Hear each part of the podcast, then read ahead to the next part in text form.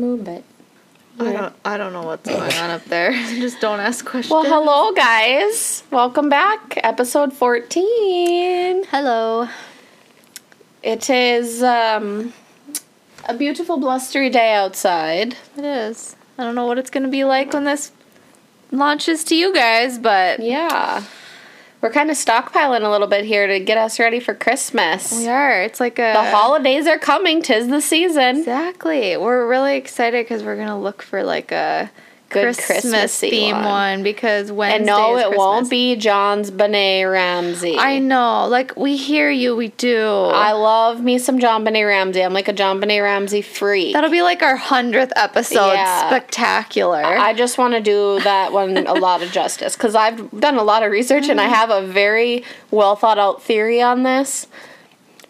But I'm just not ready for it yet. I'm just not there. and I haven't started. So So it will not be JonBenét Ramsey. I know. Hang on. Stay with us. We'll get there eventually. we got to keep you on the hook somehow. but we'll, and it probably won't be Laci Peterson either. no, it won't be. Although that is a Christmas one, and I'm super into that one as well. Uh-huh. But maybe next Christmas. Which, speaking of him, Scott Peterson, I thought he was 100% guilty, which I shouldn't even give this away because it's, but that's fine. I thought he was 100% guilty until I watched the documentary Mm-hmm. about him, and like, he's a total D bag, for lack of a better term. Oh, yeah, he's terrible. But there are maybe reasons that he could not have killed her. Like, he may be innocent of killing her, he may be a terrible husband, and et cetera, et cetera, but there is some evidence that shows that he maybe didn't kill her. So someday we'll get to that one too. Teaser. Yes. But yeah. but today we're talking about an equally creepy lady. oh, she is a bad bee. She's a bad bee. She is like, you wouldn't want to catch her in a dark alley because. I wouldn't want to catch her in a well lit No. room. No, I don't know. Like, so t- I guess we'll just say her name Katherine Knight. She is from Australia, thank God. I know. Sorry if you're listening from Australia. You got one bad killer. Yes. So Katherine came from a very dysfunctional family. Um, her father was a good friend of her mother's first husband, who she divorced because she was having an affair with Katherine's dad. So gonna say- basically, the mom was sleeping with the husband's best friend, and the best friend is Katherine's dad. Yeah, I had like a tough time writing all this Yeah. out. I, there was affairs and Yeah. children and Children all over the place. everywhere. Yeah. Um, Katherine was a twin. She was the younger of the two. Her father was an alcoholic. He was violent and used rape as a way to control his wife. So that's good. Yeah, that's, That's nice. That's what you want. Um, so Katherine's mom obviously had a pile of her own issues, but she would share details with her children about her sexual encounters and how much she hated both men and sex. yeah, like so- way too much mm-hmm. TMI for your children. Yeah. So when Catherine was like in her early teen years, I want to say that it was like 14 ish, she told her mother that a sexual partner of hers wanted to do things that she wasn't comfortable with. And her mom told her, put up with it and stop complaining. Mom.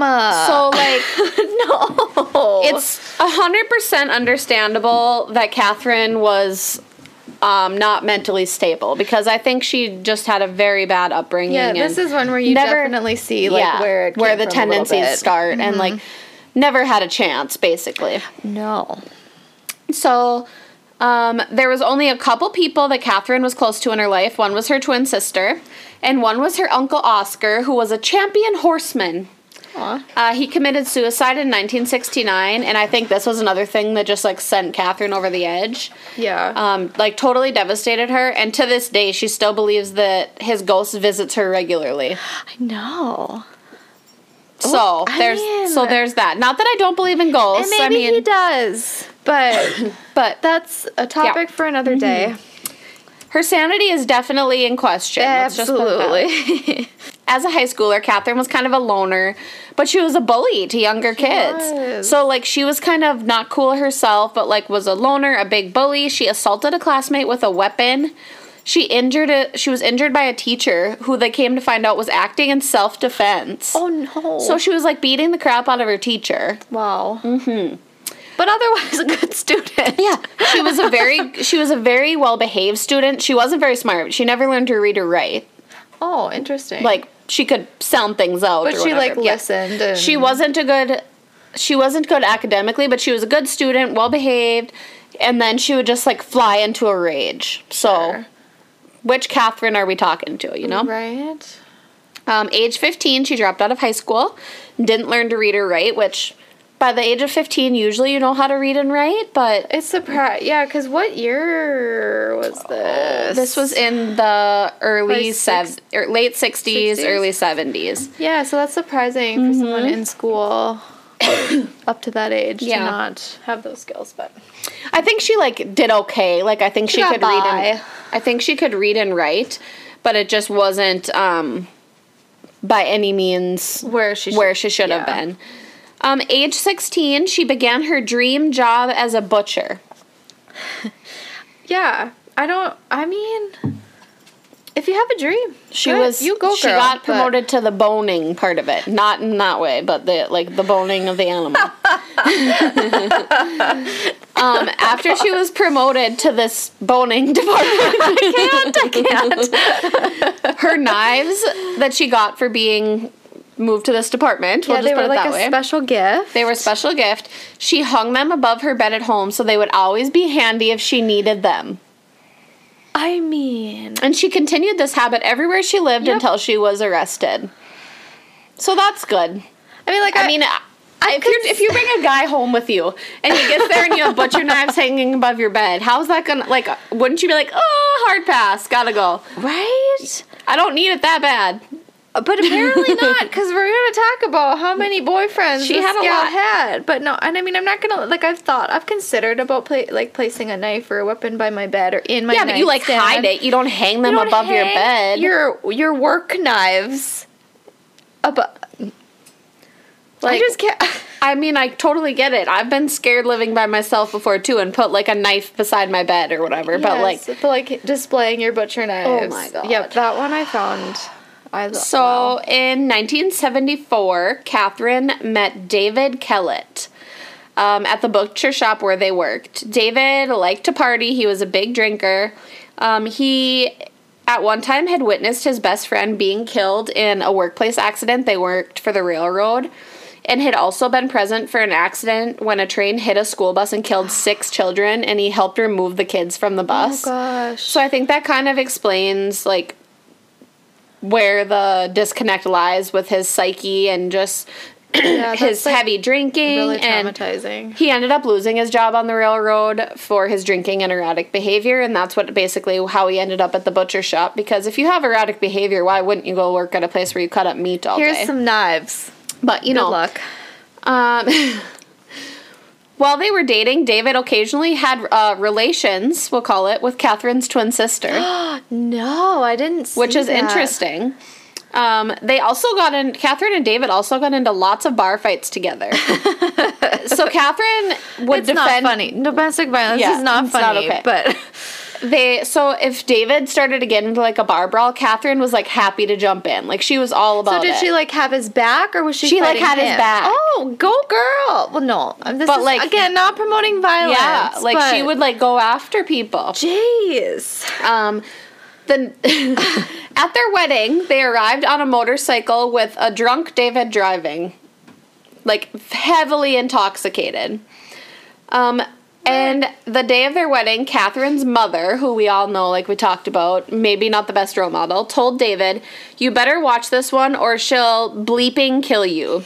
Stir her up the wrong way, or do the wrong thing, and you're blanked." So I mean, beeped. Don't ever think of playing up on her, aka cheating on her.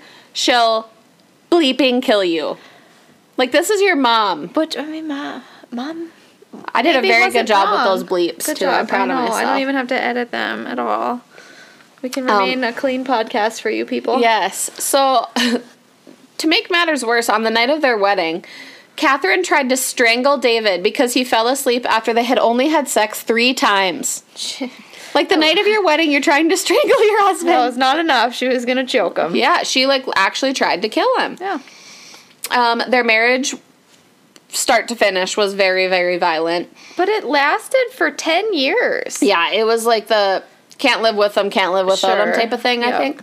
While she was really pregnant with her first child, she burned all of his clothes and hit him in the back of the head with a frying pan because he arrived home late from a dart tournament. I mean, I we've mean, all been we've all there. been a little angry. I haven't hit my hus- husband in the head with a frying pan. I've maybe locked the bedroom door a time or two, but Right, like there's fights or maybe some silent treatments, but never frying pans. never, never frying pan. I've thought about it sometimes. um, during this incident, she broke David's skull, and he ran to a neighbor's for help, and actually ended up like needing to be treated at Oh the my hospital. But she talked him out of pressing charges. So Oh, this is just not a Mm-hmm. good relationship. Their first child was born in 1976, Melissa Ann. And right around the time, not long after Melissa was born, David left Katherine for another woman. What did Katherine's mama tell him? Whew. Yeah, not good. No. Um, the day after he left Katherine, she was seen throwing their stroller around going down the street with her newborn in it, like slamming it into fences and stuff. Mm-hmm. She was admitted to the hospital for postpartum depression and spent several weeks there. I think it's more than postpartum depression, but I've had postpartum depression and I I don't take it lightly, but like this is 100% way more than Well, postpartum this was depression. she Yeah. obviously had rage issues Yes. to begin with, so Um, after she was released, she went and got her daughter again, and she put her on a railroad track to get her run over by a train, stole an axe, and went to town and threatened to kill several people. okay. And this is Mer- Melissa was rescued before the train came, but oh thank like God. bre- like barely made it. Mm-hmm. And like, how was this lady not locked up? Yeah. long before. Well, she this? was. She was arrested Well, it's- and taken to the mental hospital again, where she checked herself out the next day because she snapped out of it. Oh, okay. Putting your baby on a railroad track, no biggie. As mm-hmm. long as you're okay the next day. Um, a few days later, she cut a woman in the face with her knife and demanded she drive her to find David because David had taken off Ooh, with this yeah. other woman. The woman escaped, and by the time police arrived, she was holding a young boy hostage with her knife. Uh, she was arrested and taken to the psychiatric hospital again. Third time in a week ish. She told nurses at the hospital she planned to kill the mechanic at the gas station she had been at because he fixed David's car and let him leave her. Oh. Mm-hmm. A lot of solid logic here. Once she killed the mechanic, then she was going to drive to where David was and kill David and his mother. What does this poor mom have to do with this? Well, it's her fault. After hearing this, David moved back and took care of both Katherine and his mom. Like he was freak, kind of freaked out, left the woman he had left Katherine for, and came back to her. So that's nice. oh my. She was released from the hospital in 1976 and moved to a suburb of Brisbane, Australia. I'm not familiar with the geography of Brisbane, but or Australia in general. Uh, she got a job at a butcher shop again. March 1980, they had another child together, Natasha Marie. 1984, things just so from 1980 to 1984, things just kind of coasted okay. in and out of crazy town. Sure. Um, in 1984, Katherine left David and moved and was on disability for a back injury. So between 1984 and 1986, there's really nothing substantial. Katherine's doing what Katherine does. Sure. 1986, she met David Saunders, and they moved in together within a few months. Um, she became increasingly jealous and would frequently throw him out of the house, so he kept his apartment just just in case. Smart man.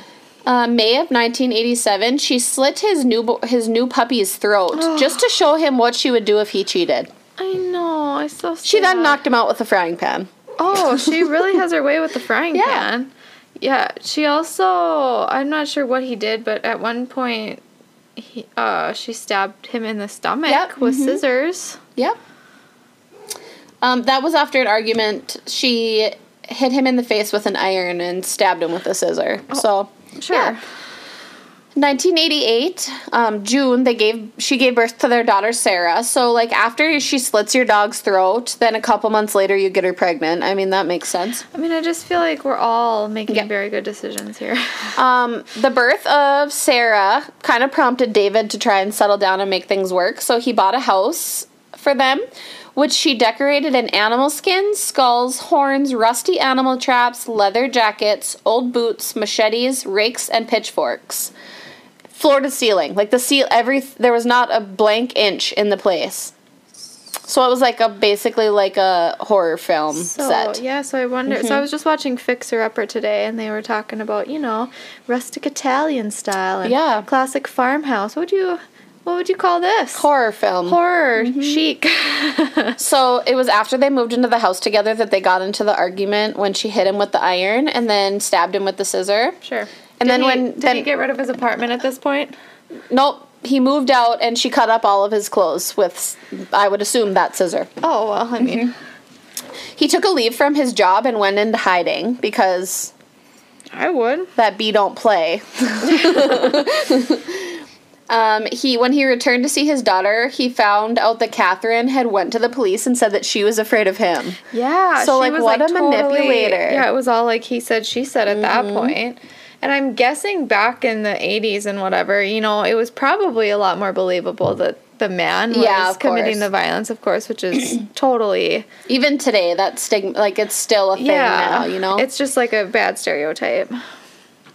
So um, they eventually broke up after all of this back and forth, and after she went to the police saying that she was afraid of him. Um, 1990, Katherine met John Chillingworth, which that's quite a last name. I kind of like it. I know I do too. She got pregnant. I'm seeing a pattern here. Yeah, husbands and babies. and gave Not birth to her son Eric. Uh, she left him after three years because she was having an affair with a man named John Price. Also, she likes to repeat names. Two Davids, Yeah. two Johns. I noticed that. So John Price had three children of his own. He was a terrific bloke, according to his friends. Aw. He was aware of Katherine's violent tendencies, um, but things were just kind of okay between them.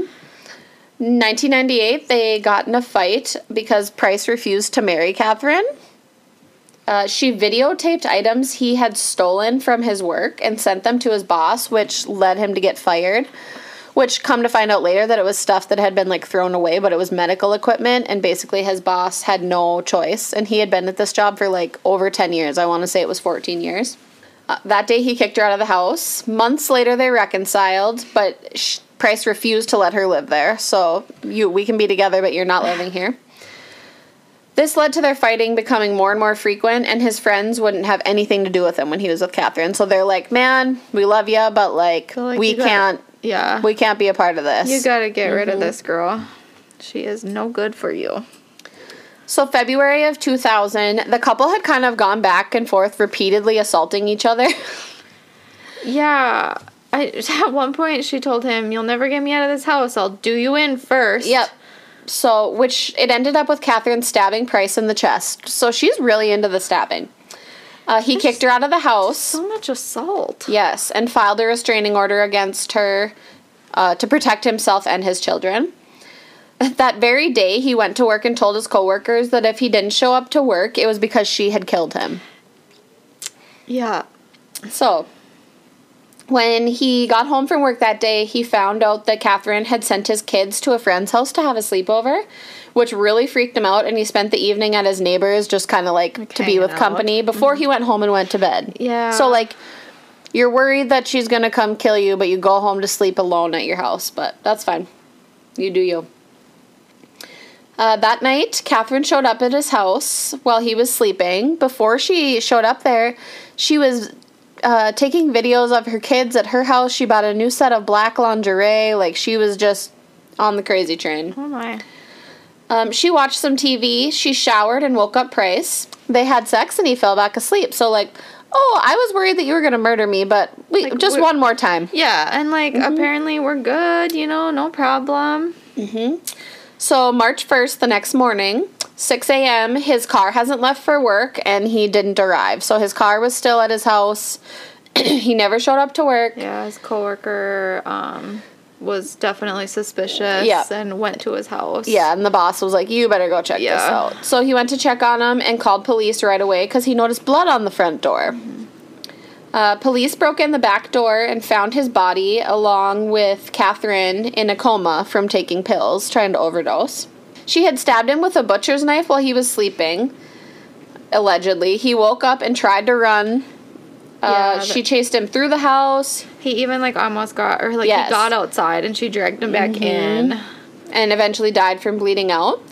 Katherine then left and went and withdrew a $1,000 from his bank account at the ATM. Oh gosh. He had been stabbed over 37 times, mostly in his vital organs. A couple hours after he died, she strung his body up and skinned him from a meat hook in his living room.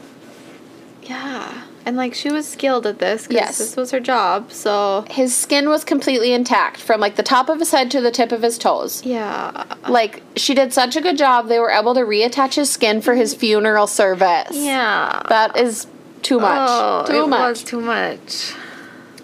She decapitated him as well and cooked parts of his body. Mm-hmm.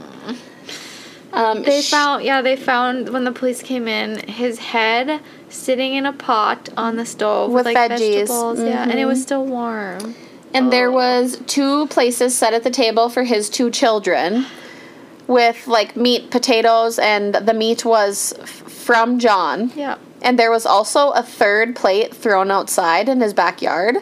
So what they think is that she like tried to allegedly Tried to eat, eat some of his body and wasn't couldn't stomach it or whatever and threw it outside. Yeah, but she didn't she claim to not remember any of Mm-hmm. Yep. this.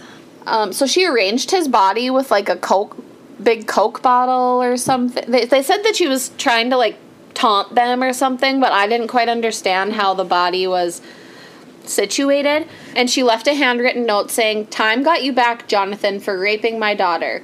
You two Beck for Ross for Little John. Now play with Little John's dick, John Price." Doesn't make doesn't any sense. make sense. No. And plus, like I want to say the alleged rape was totally Yeah. unfounded. Yeah, there was they were never substantiated. There was no grounding for it, nothing to support it. Yeah. Um, the note was covered in blood and small piece, small pieces of flesh. I just oh I just can't. Ugh. Like this place was a bloodbath, and there was body pieces everywhere. Mm-hmm. Like a skin just hanging. Could you imagine? So Katherine was arrested after she came out of her coma from ingesting pills, and initially tried to plead guilty to manslaughter. And this was rejected by the prosecution. They were basically like, "No, sorry, you're not getting off on manslaughter. Like, this is not okay." Uh, she was arraigned on March 2nd, 2001, for murder, for which she pled not guilty. So during the jury selection, they were kind of going through. They had gotten rid of like six of them. Um, were in the process, and all of a sudden, Katherine decided to change her plea to guilty. Yeah, I didn't really understand. It was something to do with like the type of jury that they were. Yep. So basically, they had like told some people that if you feel like you can't be a part of this, if you are already biased, like you need to step down now. And it was during this step of jury selection that she changed her plea to guilty. So the judge immediately halted the um, court case and had a psyche eval ordered to prove her sanity. So the psychiatrist concluded that she had amnesia, amnesia and dissociation from the incident, so she didn't remember anything about it, she didn't know anything about it, but claimed that she was sane, but she was also diagnosed with borderline personality disorder, which Sure. That for evidence, see above. Yeah, total sense. Yeah. So, despite pleading guilty, Katherine didn't want to take responsibility. She still hasn't to this day. Like, she's not going to admit that she did anything wrong. She's not going to admit she killed him. She has basically no sense of remorse for it, whether Oh, that I be mean, from the disassociation or. At sentencing, her lawyer requested that she be removed from the courtroom to avoid hearing about some of the evidence, probably the skinning and stuff, I would assume. And they refused and basically were like, no, she did this. She needs to She listen can hear in. it. Yeah. When they discussed the skinning and decapitation, she like went berserko, like went hysterical and was uncontrollable and had to be sedated. oh wow. Yeah. So November 8th, 2001, J- the judge sentenced her to life in prison without parole due to the violence of the crime and because she basically is taking no responsibility. Yeah. Which a guilty plea technically does make you say that you admit your responsibility, but it's also to avoid a trial. So Yeah, Uh, she's the first Australian yeah. woman to receive life without parole. and he specifically requested that her papers be marked never to be released. Th- now this judge did something right. Yeah, That he was like, no. the right the right call. Uh, 2006, Katherine appealed the sentence, claiming the penalty was too severe. You know what's too severe, Ms. Knight? So needless- Skinning your husband. Needless to say, the appeal was quickly denied. To this day, she is still alive and at a penitentiary in New South Wales. Silverwater Women's Correctional Center is what. Where she will live out the remainder of her days. She's currently 64 years old, so she's got a ways to go. Oof. What a life, huh? I know, this was a bad one. I got to reading about it and I'm like, oh. Yeah, I uh so how we choose our cases is like we each we each pick one that we want to do and like that obviously as you can tell like the one like one of us leads the discussion on it. So Morgan texted me, "I'm going to do Katherine Knight." And I was like, "Oh, Katherine Knight, she sounds really familiar." So I did like a quick Google search and the first sentence was like about how she skinned her husband and tried to feed the meat to her mm-hmm. kid, and I'm like, woof, Morgan. Yep, not to her kids, to his Or kids. to his kids, Yep. I mean, yeah. Yikes. Oh, there's a picture of his house, and there's a lot of blood, Oh. as one would suspect. Oh gosh. It ain't good. Oh, she, yeah, she's quite the, quite the lady. You can. Did you know that you can go on Pinterest and type in forensic science? Oh, cool. But like, But yuck. I always, this is if I had like a different job, so you, I mean, like I work at a at a desk job in a bank. I'm pretty basic, but if I could have a different job, it would totally be to be like a forensic anthropologist or something. Like not the ones who like go to the Yeah. gruesome crime scene, but the ones who Like, do the analyze it and yeah, and- and yes. like research the. Yes, I would love that as well. That'd be really cool. If anybody wants to like sponsor my education for that. My favorite class in college, which I went to school for communication, was sociological statistics. Yeah, because it's interesting. It was my favorite class. I loved that class so much, and it was like a, what was it? It was a three week course. You did a semester's worth of work in three weeks. You had class four days a week for three hours a day, and you had a test every single week. And it was by far my favorite class. The teacher was fantastic, and I I think that's another kind of point where I like latched onto these kind of statistics and findings the kind and- of thing, like the backgrounds of. and like mental illness like the mm-hmm. mental illness stuff is really interesting to me and obviously that played a huge part in this case so yeah she i mean very sad that she basically never had a chance but oh man Yeah, but like, and I was thinking, I was thinking about this today. Like, yeah, there's a ton of, you know, murderers and stuff that have, you know, bad backgrounds, but there are like a ton of normal people out there who also had very bad really awful backgrounds, yes. So it's like it's interesting of what all goes into Mm-hmm. somebody's brain chemistry and why they become the way they are. and some people are obviously predispositioned Yep, for sure. so yeah Yeah. make sure you check the meat in your stew next time you eat it i guess Yeah. Make sure that you know where it's coming from. Oh, I just found this. Where she's um, imprisoned, Silverwater Women's Correctional Center, she's known to the other inmates as the Nana. What? Mm-hmm.